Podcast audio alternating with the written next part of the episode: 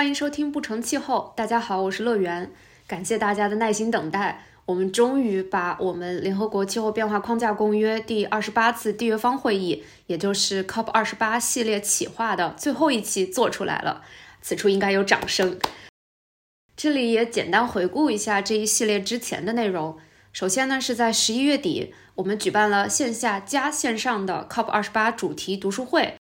对于大会的看点，包括谈判的焦点，做了一些前瞻性的分享。那这次活动的录音呢，也已经上传到了我们的频道。然后是在十二月七日，我们和当时正在以观察员的身份参加 COP 二十八的两位朋友进行了连线直播。当天呢是第一周谈判结束后的休会日，两位朋友给我们详细介绍了多个议题在谈判过程中的拉锯和反复。也分享了他们亲历大会的一些个人的体验和感受。很抱歉，我们还没有找到把直播视频转换成音频的方法，但是你可以在我们的同名公众号收看回放。在这里透露一下，这期视频是非常的下饭的。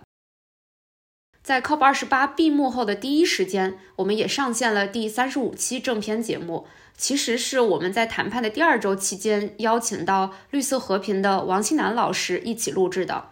新南不仅为我们详细梳理了各个议题的进展，也分享了绿色和平在各议题上的立场，以及绿色和平在大会期间开展的一些活动。我觉得是内容非常扎实的一期节目，但新南的讲述又非常的深入浅出，还没有收听的小伙伴绝对不容错过。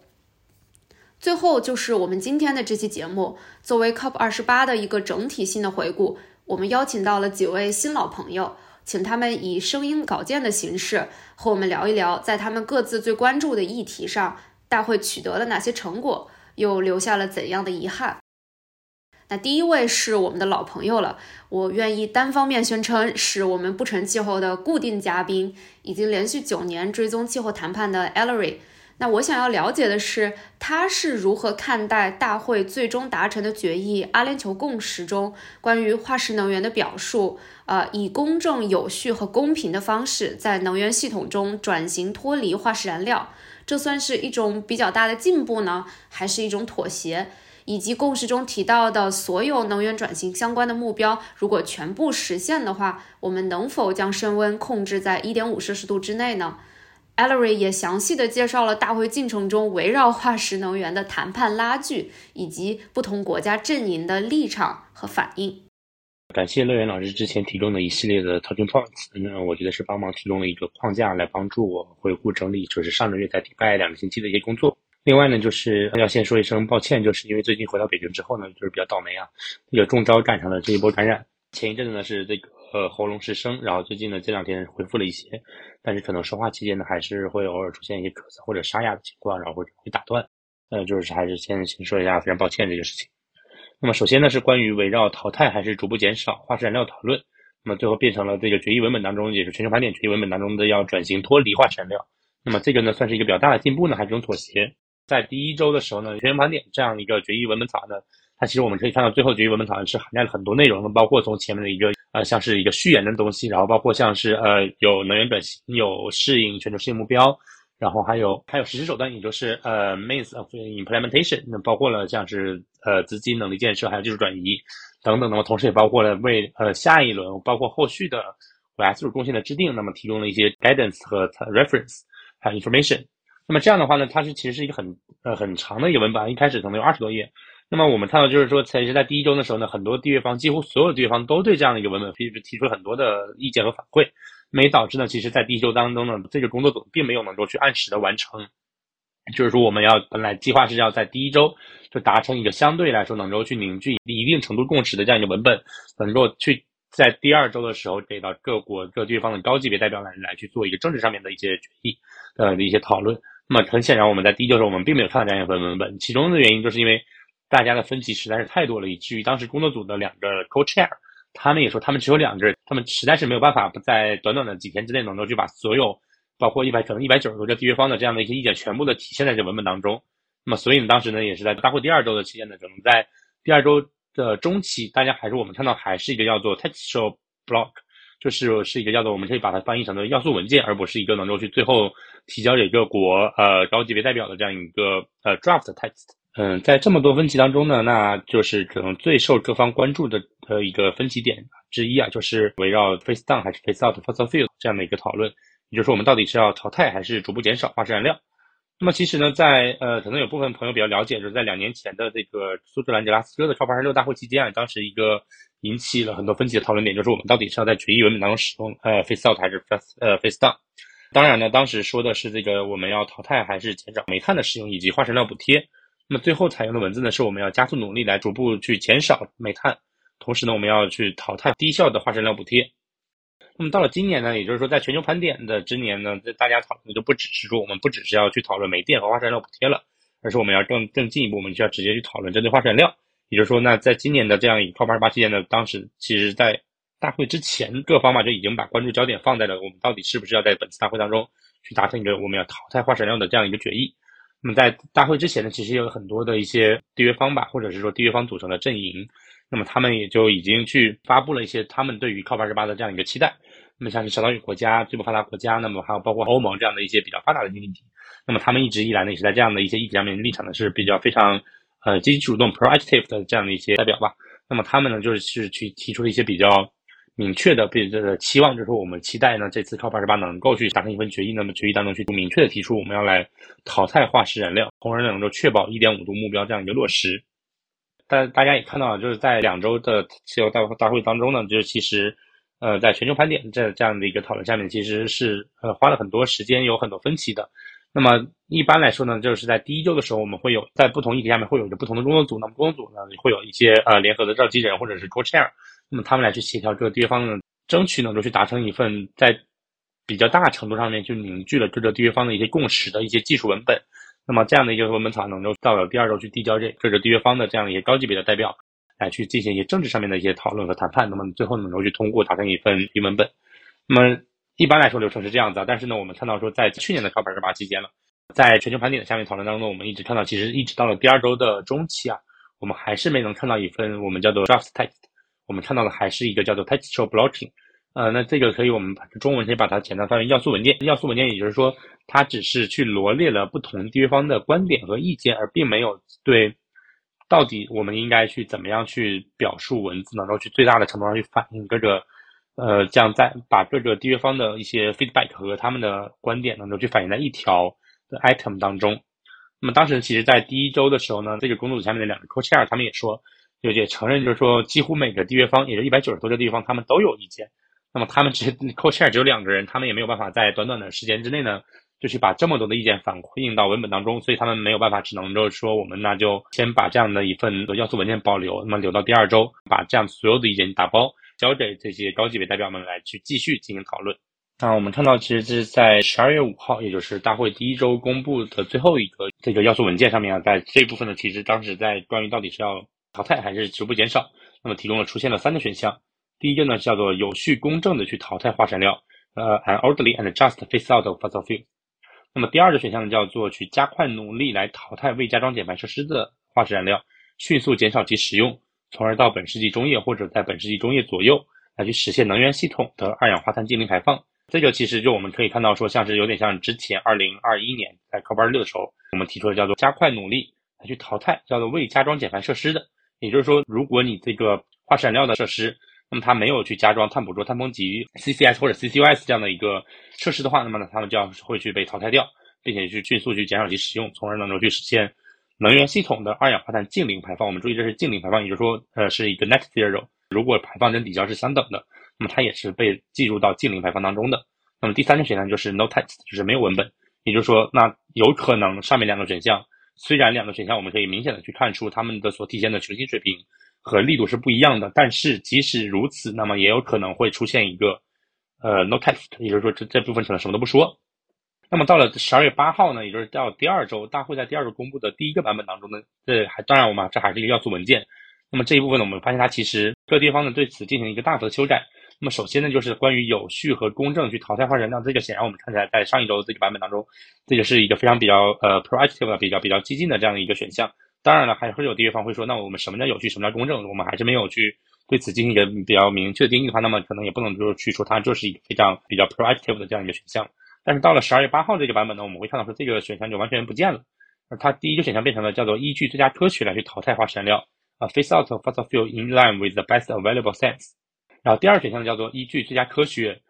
呃，IPCC 提供的1.5度路线图以及巴黎协定的原则和条款来去淘汰化石燃料。OK，那么我们看到说这两个选项都是要去实现淘汰化石燃料，没有其他的附加条件。还有也也是有附加条件，就是说我们要依据科学。那么当然了，A 和 B 的区别就在于说 B 里面提供的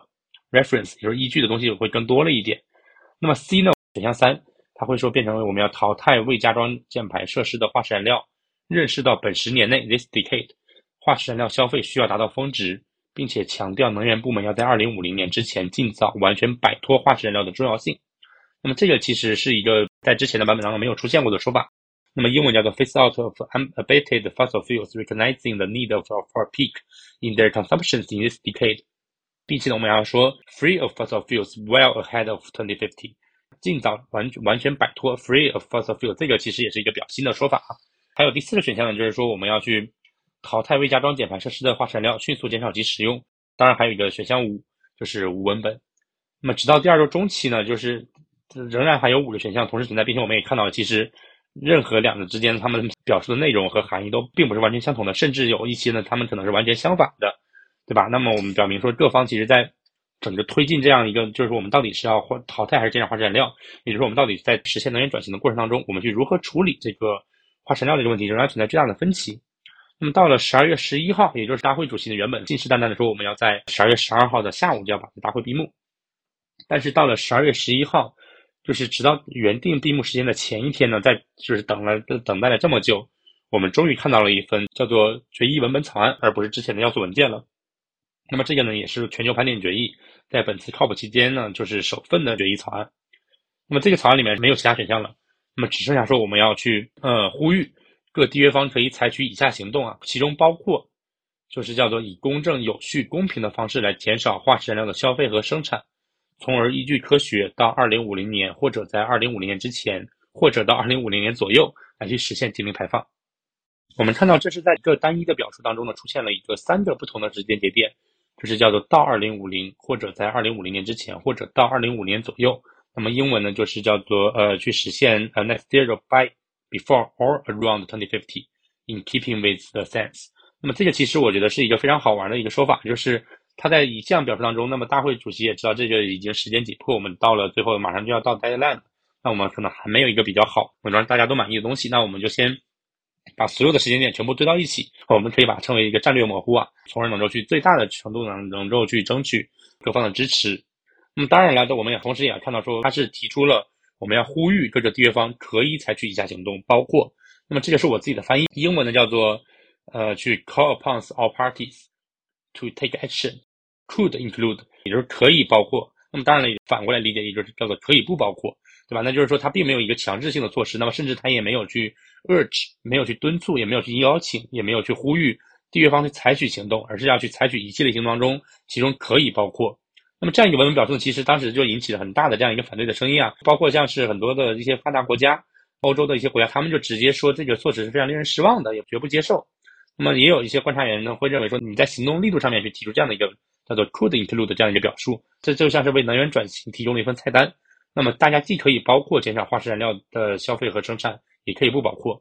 那么对于这样一份决议文本草案呢，当时呢就是也是有呃小岛屿国家。就是图阿路这个国家的财政部长呢，他就表示说，我们来自太平洋的人是可以看到夜空中的星星的，但是在当前的全球盘点文本当中，我们看不到可以指引全球实现一点五度目标的北极星。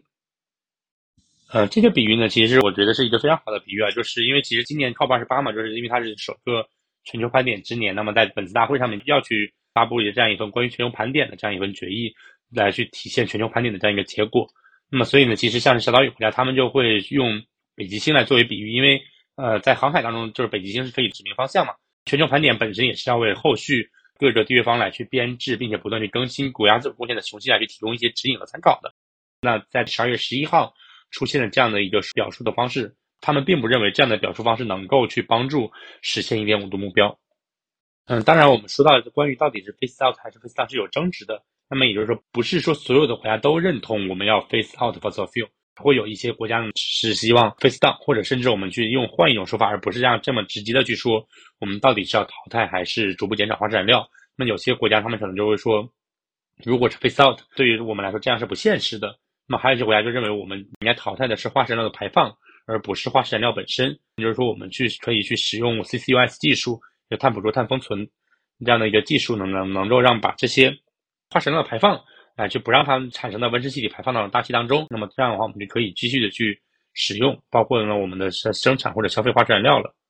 提出这样观点的国家呢，主要是传统的油气生产国。淘汰化石燃料呢，就会对他们的相关产业和经济造成比较大的冲击。那么除此之外呢，还有一些发展中国家其实也是表示说，他们无法接受淘汰化石燃料这样的表述。呃，以非洲国家为例，那么非洲主要面临的问题之一呢，就是能源可及性的问题。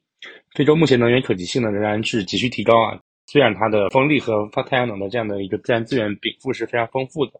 但是开发可再生能源项目的资本成本在非洲来说呢，目前仍然是比较高的，就它远高于其他的一些这样的一些呃先进的经济体。那么如果没有国际支持的话呢，那么可能非洲国家在开发可再生能源项目上面就会遇到比较大的挑战。因此，在目前他们也就不得不去选择化石燃料来作为能源形式。非洲国家呢就呼吁国际社会在资金和技术方面呢能够去为非洲提供更多支持。来帮助他们去应对能源贫困。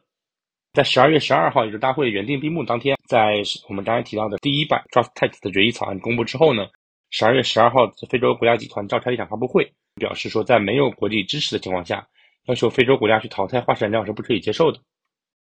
那么到了十二月十三日清晨，大会更新了一个新的版本的决议文本草案，提出呢以公正、有序和公平的方式，将能源系统从化石燃料转型脱离。在本个重要的十年内加速行动，从而依据科学呢，到二零五零年实现净零排放。那么转型脱离的这个英文叫做 transitioning away from fossil fuels in energy system。我们又看到这个公正有序的这两个形容词又再次出现了，然后并且呢还加上了一个公平。那么在公平呢，可能也是对于之前的一些游戏国家，还有像非洲国家这样的发展中国家，他们的诉求的一些体现。说在本个重要的十年内加速行动，也定下了一个相对。并没有那么呃定死，但是还是具有一定约束的这样一个时间的框架。最后呢，我们的目标呢，他也说到是到二零五零年实现净零排放。那么这个呢是本次大会期间第二版的全球盘点的 Draft Text 的一个文本草案，那也是最终获得通过的这样一个版本。这样的一个版本呢，可以被认为是一个能够在最大程度上，或者说在如此紧迫的这样的一个时间线当中，在呃框架下，在最大程度上能够去弥合各方分歧的一种方式。当然了，后面我们也看到说，小岛屿国家代表呢表示说，当主席提出这一提案，并且请各对方审议通过的时候呢，小岛屿国家呢的代表呢并不在会场内。其实他们对于这一点呢还是有保留意见的。总体而言，如果我们去围绕这样的一个文本的变化来去讨论，它是一个比较大的进步还是一种妥协？我觉得呢，它在当然，首先就是它肯定是一个妥协的结果，因为其实，在第一周我们看到很多激烈的表述啊，那在最后呢，我们是用这样一个 transitioning away from 这样的一个相对来说非常温和的这样一种说法，并且其实很难去把它的这样的一个语气的这样的一个力度呢，能够去像之前的一些 face out 或者是 free from fossil fuel 这样的一些文本表述的这样的一个力度来去做一个对比。那么这样的话呢，它当然是一个妥协的结果。那同时呢，我觉得在一定程度上，它也是一个相对来说比较进步的体现。因为我们之前也说到，在二零二一年 COP 二十六期间呢，当时我们提出的是我们要加快努力来去逐步减少未加装减排设施的煤电的使用。可以看到说它是有非常多的限制的。首先我们要是加快努力，然后去逐步减少，并且呢逐步减少是没有加装减排设施的，并且是煤电。那在现在呢，我们在两年之后呢，其实我们就已经去说出我们要去针对的是整个能源系统。需要将能源系统和化石燃料做一个脱离，那么这样的话，我觉得它还是具有象征意义，或者说能够去发出一个比较明确的这样一个信号，就是说我们确实各国需要去逐步采取行动，能够将自己的能源系统去在二零五零年实现净零排放。除了就是关于到底是淘汰还是逐步减少化石燃料的使用之外呢，那么其实在全球盘点的决议文本当中，还提到了关于三倍可再生能源装机目标以及翻倍全球能效的增长率的这样的一个表述。那么乐云老师也提到了，想要去了解决议涉及的能源转型相关内容，如果全部都能够实现，是否就能够守一点五度目标了吗？这个三倍可再生能源装机以及翻倍能效增长呢，是来自于国际能源署 IEA 和国际可再生能源机构 ARENA 在今年 COP 之前呢相继提出的这样一个全球减排路线图，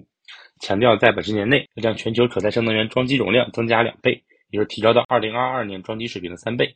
以及将全球平均能效的年增长率翻倍。实现上面两个这样的一个目标呢，能够去确保全球到二零五零年的能源部门的净零排放能够去实现，并且能够去确保全球得以落实一点五目标。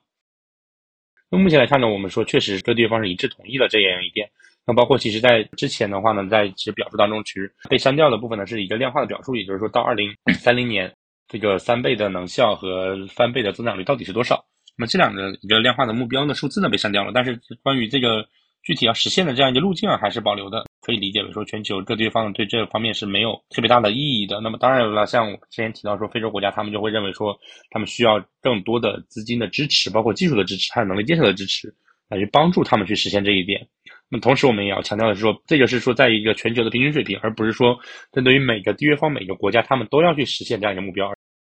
这里还要提出一点，就是说在呃大会的应该是第二周，十二月十号左右啊。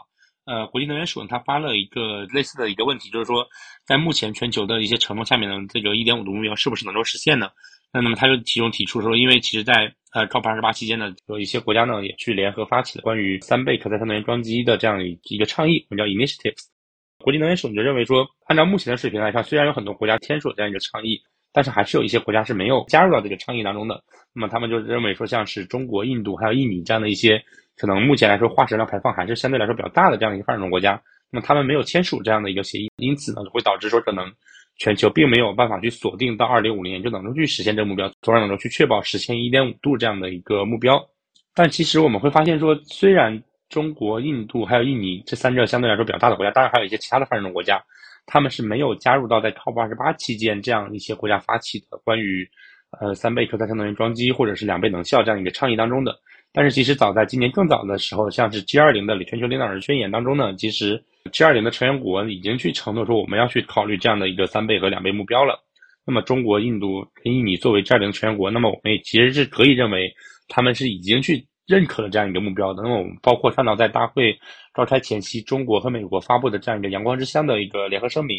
啊，联合宣言。其中也提出了这样的一个三倍可再生能源装机这样一个目标，因此呢，我们觉得其实你去在这些方面说，我们呃像是中国、印度还有印尼这样的一些发展中国家，在大会期间没有加入这样的一个 initiative 这样的一些指责呢，我觉得并不是非常的合理。包括最后我们看到在大会决议当中，那么所有国家都一致通过了全球盘点的这样一个决议文本。我觉得我个人理解来说，应该是可以认为说，如果这样的一些能源转型的相关内容是目目标是全部得以实现的，是按照。这样的一个目标去落实的，那么一点五度目标呢？我们觉得是应该是有希望去实现的。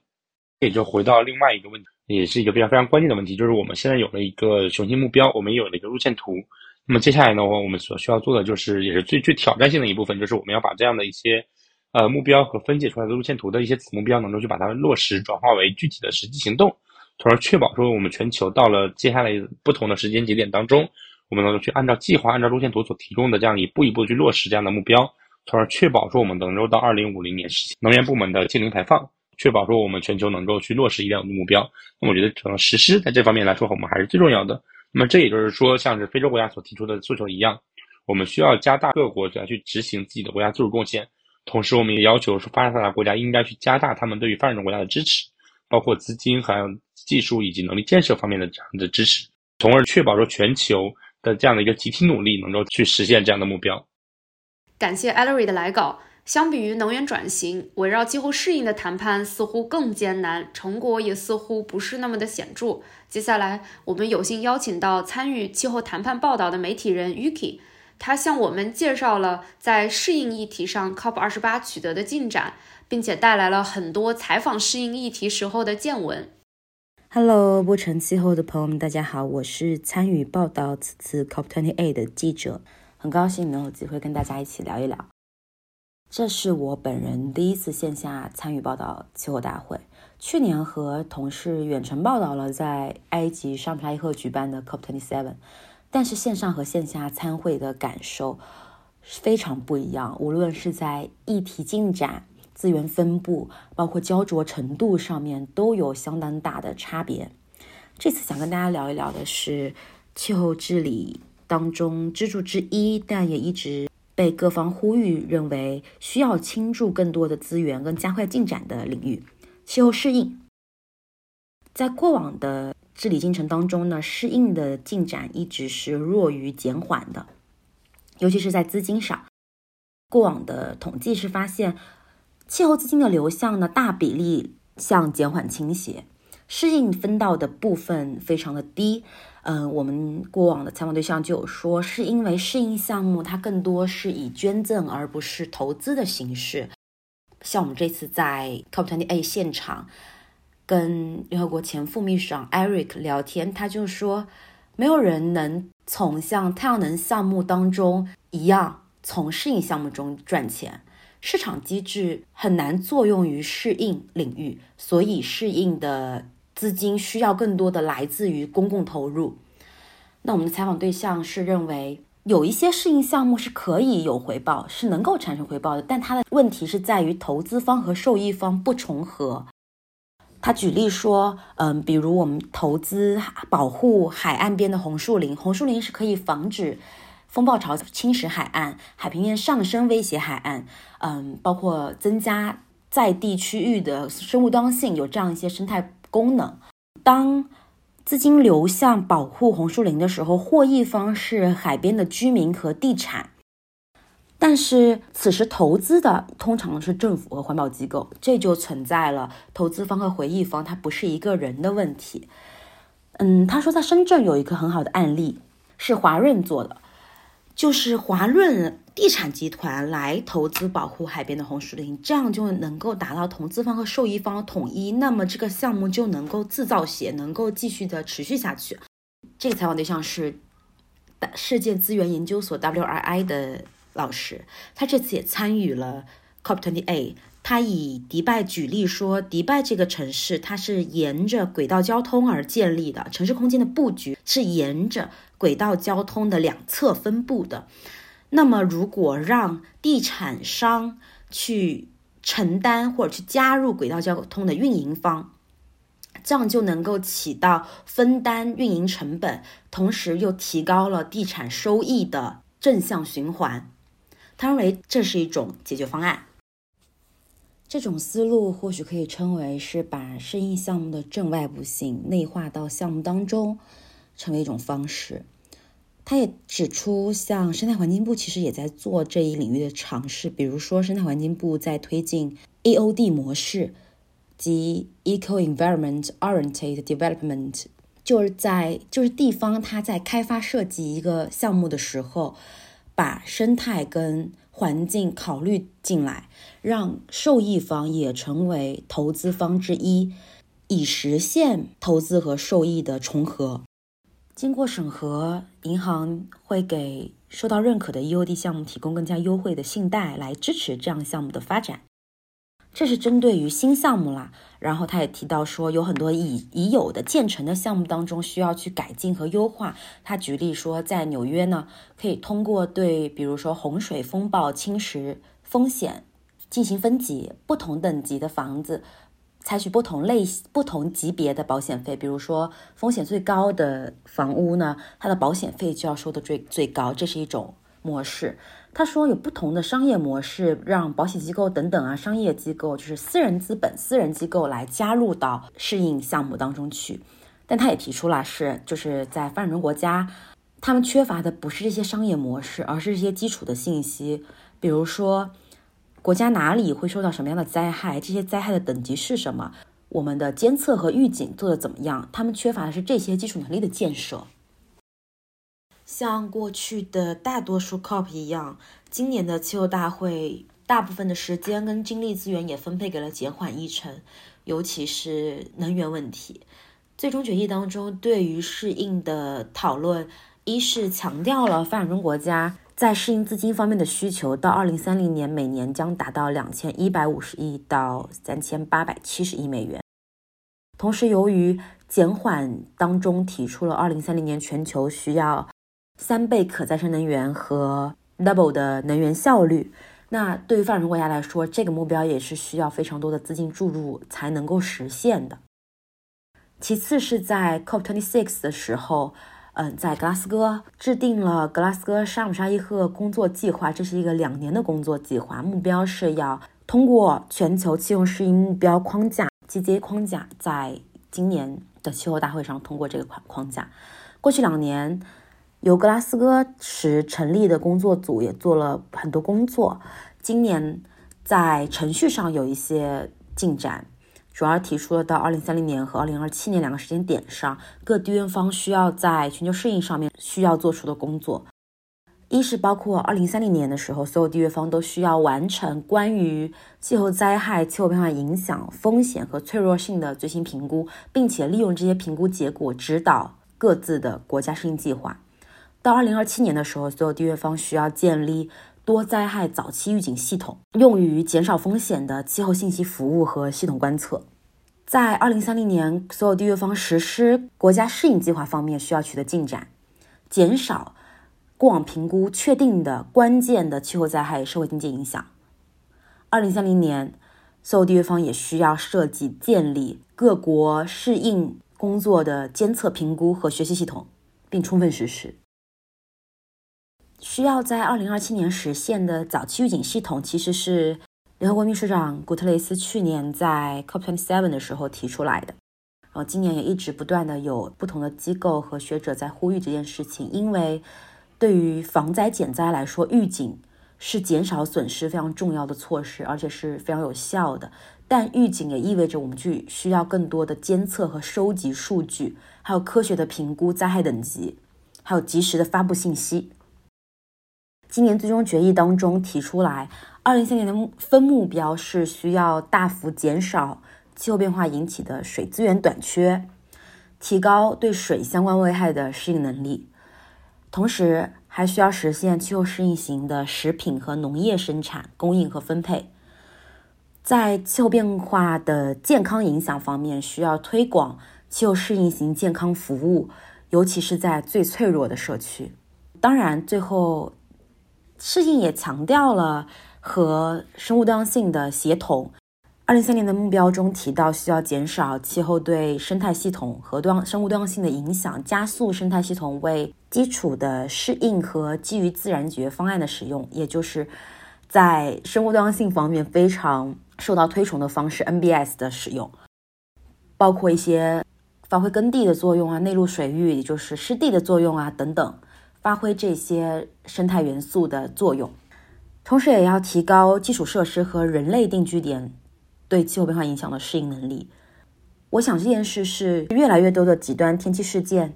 对于人类生命安全威胁的在文本当中的直接反应。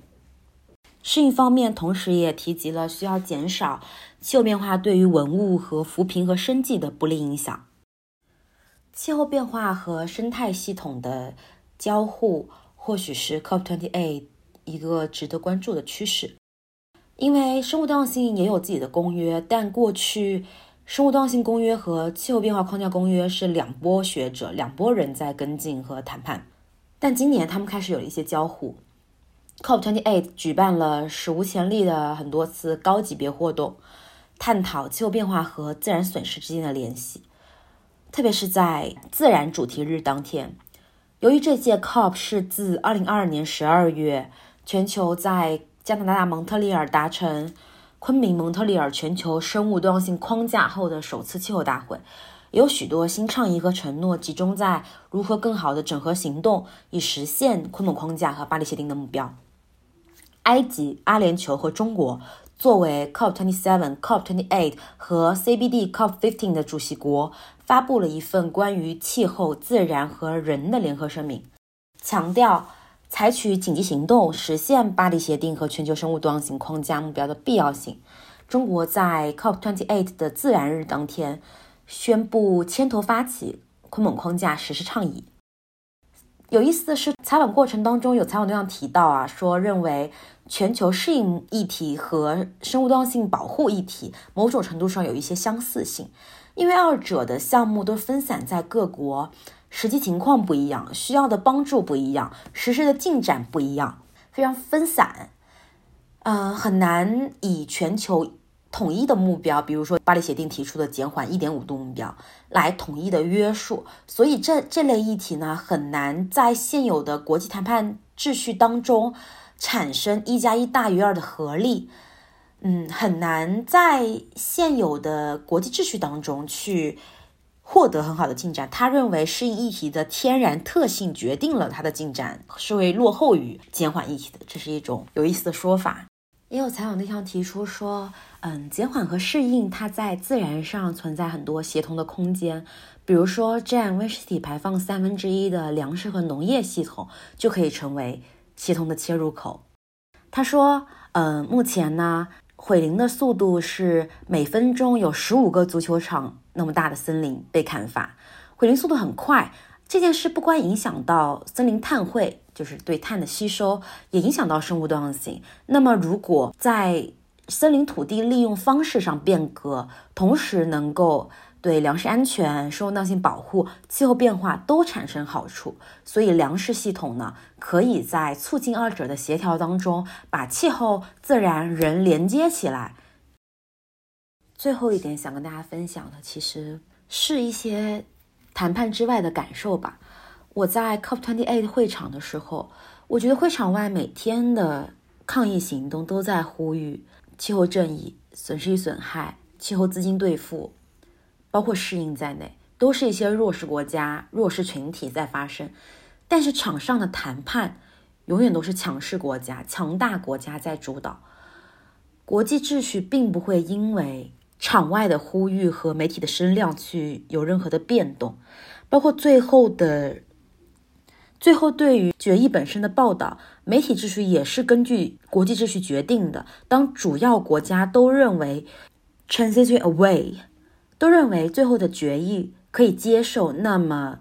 主要的 narrative 就变成了积极的，即使在最终的。闭幕式上有非常多的沮丧情绪，即使小岛屿国家几年来呼吁同样的事情，却仍然没有受到认可。我觉得这是一个蛮沮丧的观察吧。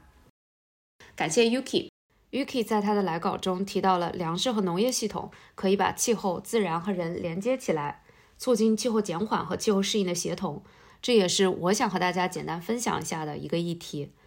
粮农议题被认为是 COP 二十八的又一大亮点。因为在大会开幕的第二天，主席国阿联酋发布了关于可持续农业、韧性粮食体系和气候行动的阿联酋宣言。当天，就包括中国、美国、欧盟和巴西在内的一百三十四个国家和地区签署了这份宣言。据统计，这些国家生产了全球百分之七十的粮食，并且贡献了全球粮食系统温室气体排放的百分之七十六。而截止到今天，也就是二零二四年的一月十六号，这份宣言的签署国已经达到了一百五十九个。这份宣言的具体内容大致可以分为五大共识、五大目标和五大行动。开篇的五大共识强调的是粮农系统本身以及它在气候变化中的重要性。首先，获得充足、安全、营养和可负担的粮食是每个人的基本权利。而粮农系统也关乎着数十亿从事相关行业的人口的生活和生计。而在气候变化的背景下，一方面，粮农系统的韧性正愈发的受到气候变化的负面影响的威胁，影响到很多，尤其是最脆弱群体生产和获取粮食。另一方面，粮农系统又具备着推动强有力而且是创新性的气候变化应对措施的巨大的潜力。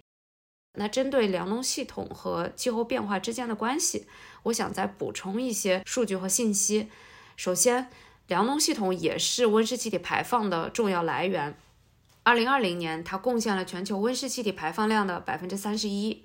其中最重要的排放源是森林砍伐相关的二氧化碳排放和反刍家畜肠道发酵产生的甲烷排放。而单就甲烷这一种温室气体来说，粮农系统就是它的最大排放源，除了刚刚提到的反刍家畜肠道发酵，各种动物的粪便厌氧发酵以及水稻的种植也都是主要的甲烷的排放源。其次，关于粮农系统受到气候变化的威胁，我们最容易想到的可能是干旱、洪灾等等农业气象灾害的频发。事实上，渐进式的气候变化也会影响农作物的生长。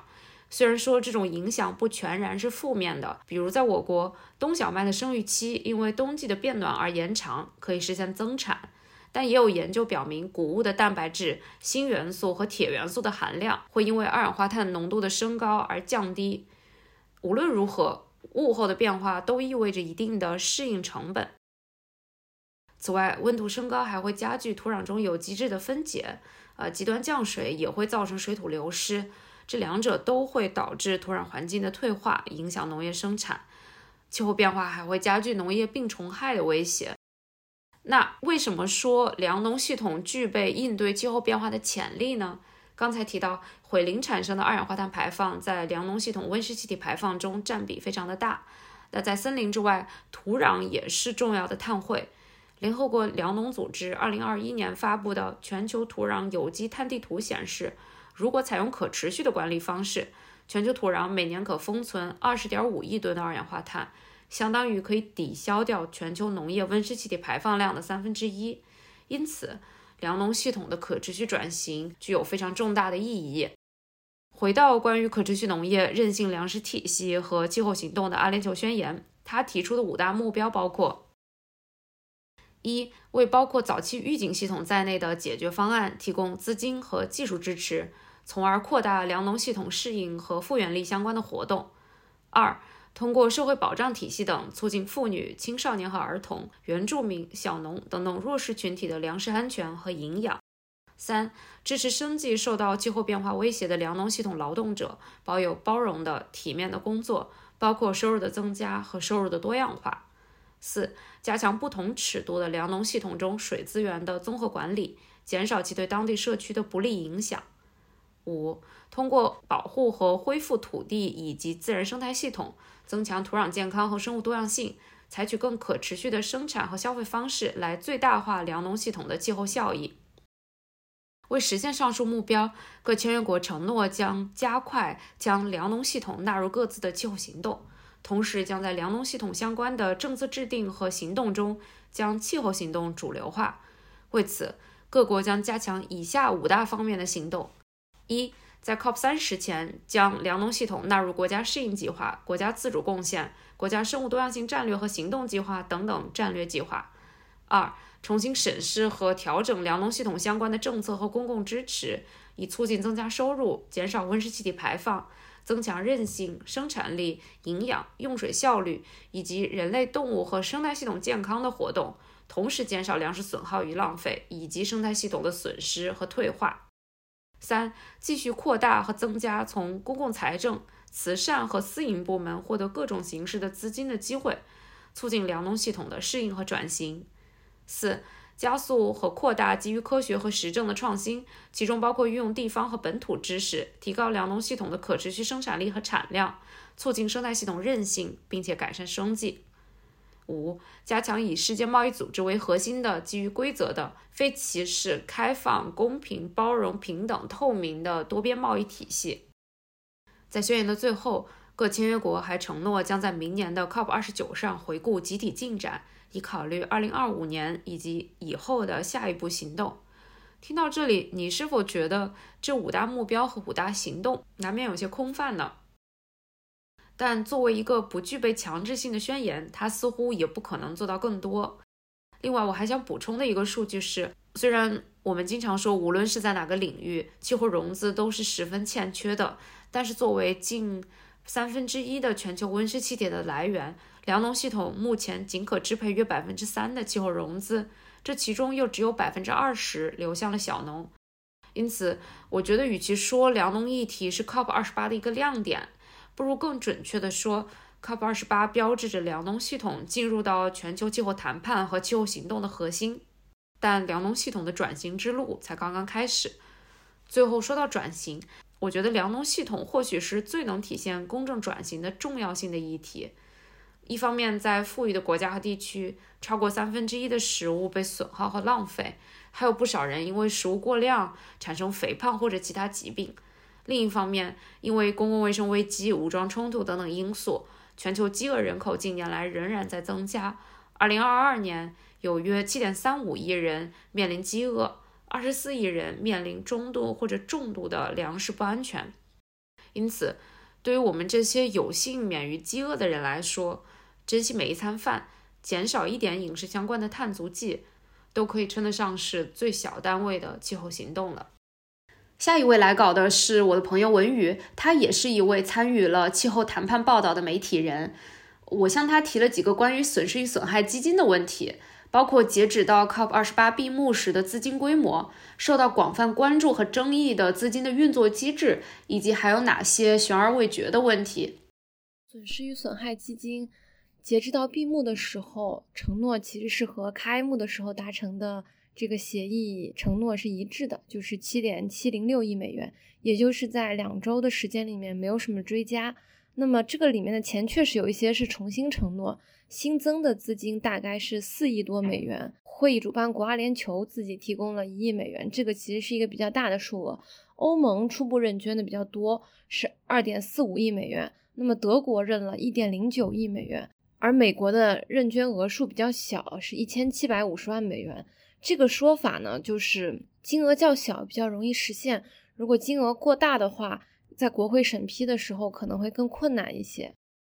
资金的运作机制确实是损失与损害基金的谈判过程中最大的一个争议点，因为发达国家主推希望由世界银行来托管损失与损害基金，而发展中国家呢就怕这样做的话会让发达国家有更多的话语权，最终有可能这个损失与损害基金没有达到这个基金设立的目的。我们之所以看到这一次是在开幕的时候就达成了这么好的一个协议，其实也是因为过去一年里面开了很多次会去准备当中的技术细节，而且本来的要求就是说到 COP 二十八就应该要进入运作了，所以其实还是有一点进度落后了。那么根据 COP 二十七的文本呢，是说在这个一年当中是开四次会确定一些技术细节，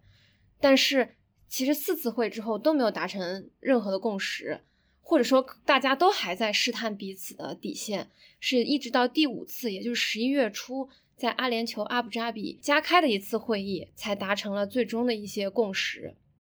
这个资金的运作机制也可以看到是包含了发展中国家的诉求和发达国家的诉求，它的这个运作应该会是一个很新的模式，包括我问的一些专家，可能也都。不是很能够理解它的这些技术细节，最终操作起来会是什么样的，所以还是要看一看会怎么样。那么根据这一次的协议也有说，就是头四年先按照这个机制运转一下，到时候会做一些评估。这个机制呢，它就防止了传统的世界银行托管的基金的一些问题。这个机制一定程度上的解决了。或者说是试图去消灭以前的世界银行托管的一些基金所可能产生的问题，比如说最大的一个问题就是世界银行托管的基金是不具备单独的法人资格的。那么现在呢，就是设立一个独立的董事会，这个董事会负责去运作基金，包括分配基金，包括所有的一些细节。重要的就是这个决策职能是在独立的董事会这边的。这个董事会的构成是由二十六个董事构成的，其中十三个来自发达国家，另外一半是各种各样的类型的发展中国家代表。那么在暗文里面有一句话就说，世界银行作为这个资金的暂时托管人，他的履行的任何义务必须且只能够与董事会一致，而董事会应当是服务于。呃，包括巴黎协定在内的诸多为气候大会服务的目标。那么，为什么说这个资金的运作会成为损失与损害基金的最大的一个争议点？其实就在于过去世界银行运作基金的模式呢，是按照出钱比例来确定决定权的。也就是说，这个基金如果我出钱多，那么我的决定权就更大。如果按照这样来看的话，这个基金放在世界银行托管，而损失与损害基金大部分的钱又都是由发达国家提供的，那么它就一定程度上需要去遵循世界银行的这么一个游戏规则。现在它重新设立了一个董事会，这个董事会和世界银行之间会怎么协调？这其中应该是有蛮多的技术细节，但是这些东西也都只有到运作的时候才能看到。关于说待解决的问题，我觉得所谓的正式名称都是非常表面的一些问题，还是我之前说的，包括这个基金最终会如何运转，还有就是这个池子现在实在是太小了，现在只有七亿美元，照理来说，可能百亿、千亿都是需要的，当然这个规模也只能是慢慢的起来。那么最重要的还是要看这个董事会会怎么样去独立运营这个损失与损害基金。到时候到底会有哪些问题，它需要与世界银行的政策一致，而会产生一些矛盾。关于何时开始运作的问题，其实 COP 二十七当中有提到，今年就应该所有东西都要设立完成，然后到 COP 二十八之前就应该开始运作圣地亚哥网络。但是已经远远的落后了，所以什么时候开始运作，这个真的不太好说。说损失与损害是否应该成为气候行动的第三个支柱，其实我本人也是有一些疑惑的，因为之前我们提都会说损失与损害是对过去行为的补偿，但是。今年其实我更多的发现，很多人提到的是现在发生的损失与损害，包括帮助一些气候脆弱国家应对未来可能发生的损失与损害。那么这个在很大程度上跟减缓和适应是有 overlap 的。就这一点，我是比较认可我之前聊的几个经济学家的说法，就是一味的强调历史责任，就很难让更多的国家投入资金、投入钱。因为历史责任只能通过道义压力去追责，而把它与现在的一些行动联系起来后，它才更有可能成为激励，也更有可能在行动上完成损失与损害的目标。然后，尽管它跟减缓和适应之间有很大的重叠，但我觉得损失与损害这个议题还是比较值得单独拿出来作为一大支柱讨论，因为损失与损害是大家能够。最直观的看到气候对我们的影响的，气候变化无论是对经济还是对生活的影响，大部分时候都是非常间接的。只有当灾难发生的时候，人们才意识到气候跟我的关系是最大的。所以我举双手支持它成为气候行动的第三大支柱。感谢文玉。我很赞同他关于过度强调历史责任可能不利于激励更多的国家在当下开展气候行动的表述。那最后一份声音稿件来自另一位主播何贤。呃，之前媒体人 Yuki 在他的来稿最后分享了他参会的一点感受，是由强势国家主导的国际秩序，包括媒体秩序。和受气候变化影响最为明显的弱势国家、弱势群体的声量之间，这种巨大的落差带来的一种沮丧感，我觉得这一点真的是非常的深刻。它提醒我们在主谈判进程之外，还要把目光投向更多的还没有进入主谈判议程的议题。这因为它并不意味着这些议题不重要。而且更应该投向的是这些议题背后具体的受到气候变化影响的弱势的人群。那何贤的来稿就是关于本次大会上女性议题的一些观察。大家好，我是何贤，呃，我想和大家聊一聊 COP 二十八中女性议题相关的信息。熟悉我的听众朋友应该都知道，我对女性主义非常关注。无论你是生态女性主义，并且认为影响女性的压迫机制与影响环境的机制本身就是一体的，还是说仅仅关注环境气候议题，我觉得女性议题都没有办法绕过。我们之前的播客也提到过，女性尤其是在更脆弱的社区中，女性和男性受到的气候变化影响是非常不同的，从水资源短缺到粮食危机。妇女都承受着环境危机的重担，但是她们的声音却常常被边缘化。这里有一个数据，在全球范围内，到本世纪中叶，在最坏的情况下，气候变化可能使多达1.58亿妇女和女童陷入贫困，而这个数据比男性和男童的总数多出1600万。当然，除了这些，在更不发达的贫困边缘地区的这种影响以外，其实气候变化对女性这种不一样的、不同的影响，在比较发达的城市或者国家也是存在的。比如说，澳大利亚的森林火灾导致了家庭暴力的增加，女性在其中承受了非常大的影响，并且气候变化会加剧现有的性别不平等。然后对妇女和女童的生计健康，不仅是身体上的，还有之前我播客提到过精神的健康和安全产生了非常大的影响。而另一方面，女性在应对气候压力的一线工作和领导气候解决方案的方面，也发挥着非常重要的作用，甚至比男性表现得更为卓越。嗯，这里有很多的数据，比如说像世界经济论坛的数据称，女性董事会成员较多的公司设定减排目标的可能性高出百分之二十一。联合国环境规划署和世界银行建议投资于性别平等，到二零五零年可能将全球温室气体排放减少多达百分之十五。除此之外呢，增加妇女在国家会议中的代表性会导致更严格的气候变化政策和更低的排放量。调查表明，更高比例的妇女将气候变化视为严重威胁，并且与男性相比。在减少气候足迹方面更为积极，所以说，我觉得在 COP 二十八以及在所有环境议题中加上女性主义的视角都是非常非常有必要的。而这一次 COP 二十八，我也有看到在性别议题上的努力。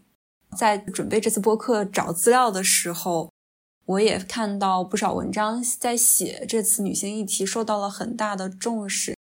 但我现在把我的感受先说出来，我仍然觉得重视不够，而且我记得我们之前在直播的时候也听到大家反馈，觉得关于 COP 二十八的资料不够多。那我在搜集 COP 二十八和女性相关议题的资料，不管是中文的还是说英文的，我发现就更少了。所以我觉得真的需要我们多多的来谈论。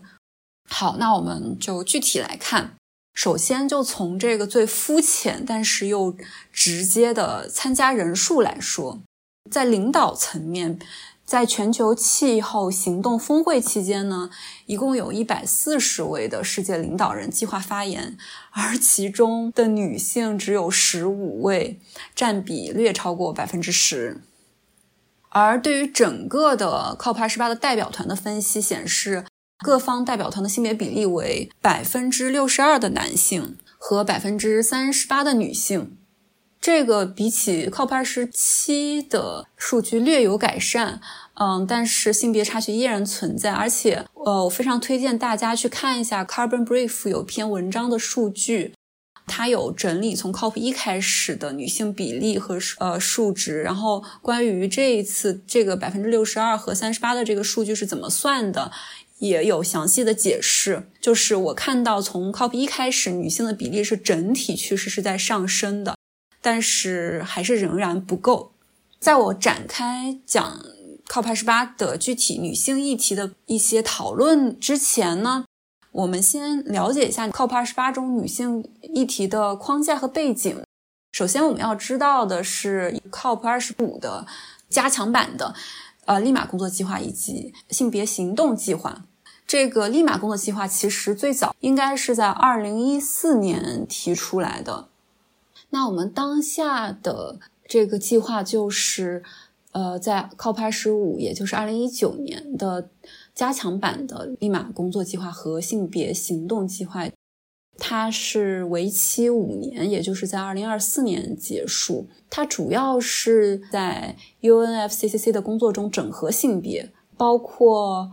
整合性别考虑的能力建设、知识管理与沟通、促进性别平衡和参与、女性领导，以及推动性别响应型实施。同时，还重视监测和报告以及改进性别相关的任务的实施。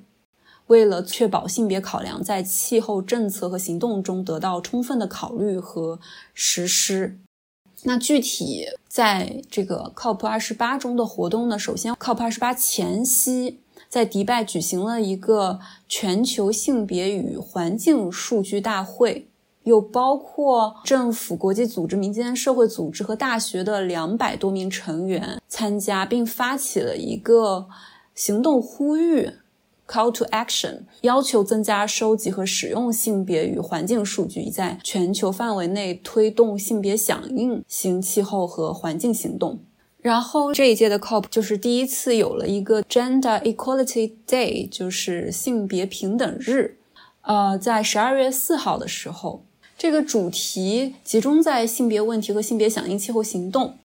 国际劳工组织表示，由于全球变暖和环境退化，十二亿工作岗位面临风险。由于女性在特别容易受到气候变化的影响部门中占有比较高的比例，所以我们女性将会受到最重要的影响。因此，应对这个，启动了旨在支持女性经济赋权并确保性别响应型公平过渡的伙伴关系，英文就是 Gender Responsive Just Transition and Climate Action Partnership。这个伙伴关系包括了为期三年的一系列关于财务啊、数据和平等机会的一些承诺，比如说确保资金的可获得性、性别响应型预算编制以及性别数据的收集和使用。为了就是确保国际上大家可以合作和努力，共同实现公平的过渡，并包容和重视女性的特定需求和领导力。最终获得了六十八个缔约方的支持，也包括中国。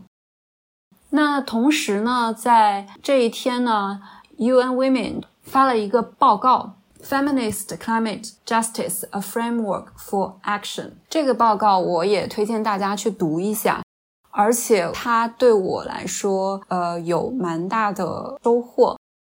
比如说，在这个报告里指出，我们不要仅限于关注这些表面的，比如说对于性别平等、赋能女性这种口号，而要更深层的去不断的监测和观察围绕着女性主义、气候正义的不平等问题的这几个部分，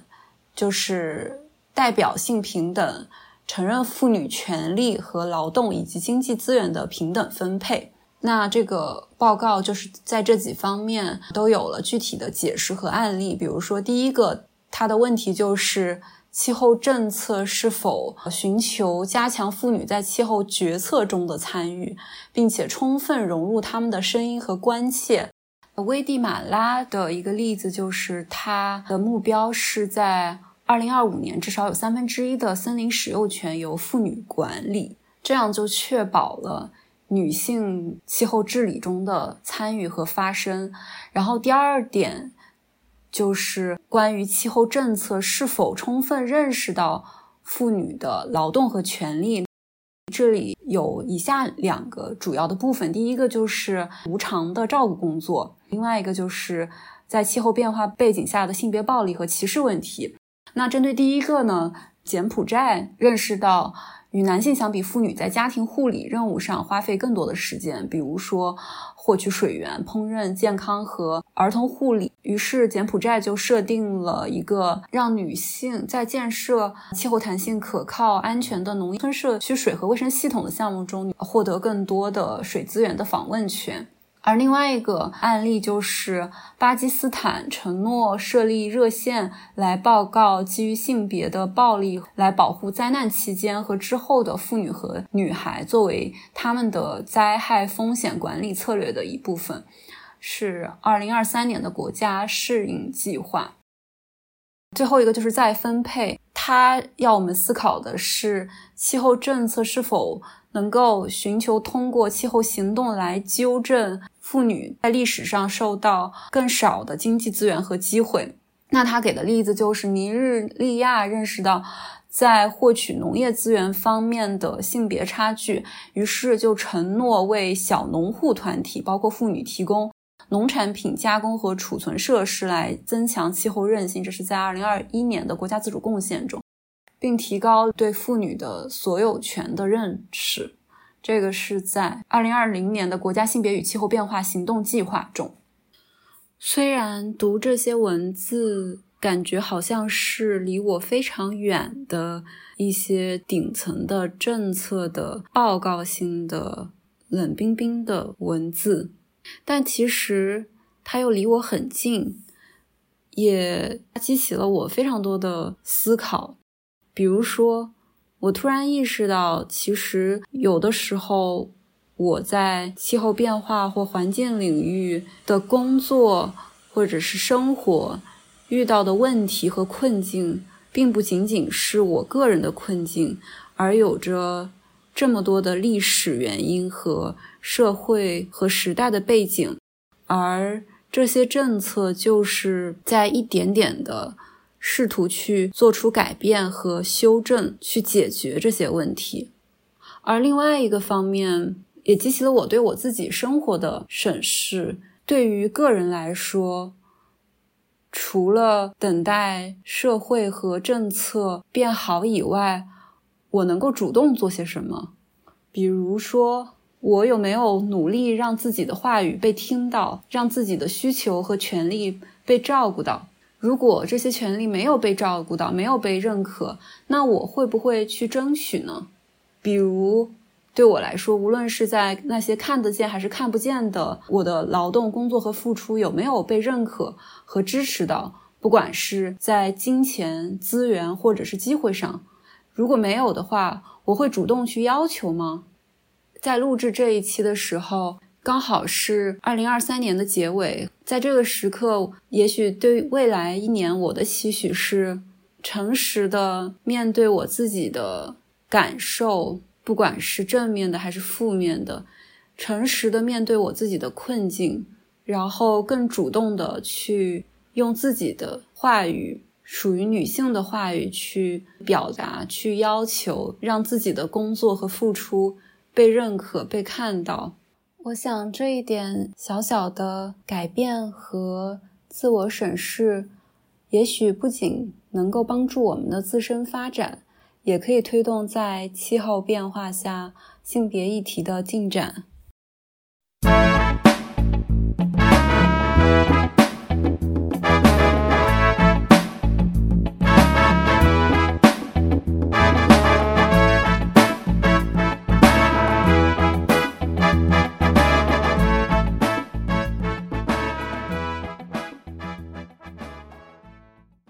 感谢收听《不成气候》（No Such Climate）。不成气候是一档广泛的关注气候变化、大气污染等大气科学议题与时事热点、社会生活的相焦点的播客。如果你喜欢我们的播客，请在苹果播客给我们好评鼓励，也欢迎在小宇宙、喜马拉雅、荔枝播客、网易云音乐、QQ 音乐等平台与我们留言互动。直接联系可以私信我们的公众号或微博“不成气候 No Such Climate”。或发邮件至 no such climate at gmail dot com。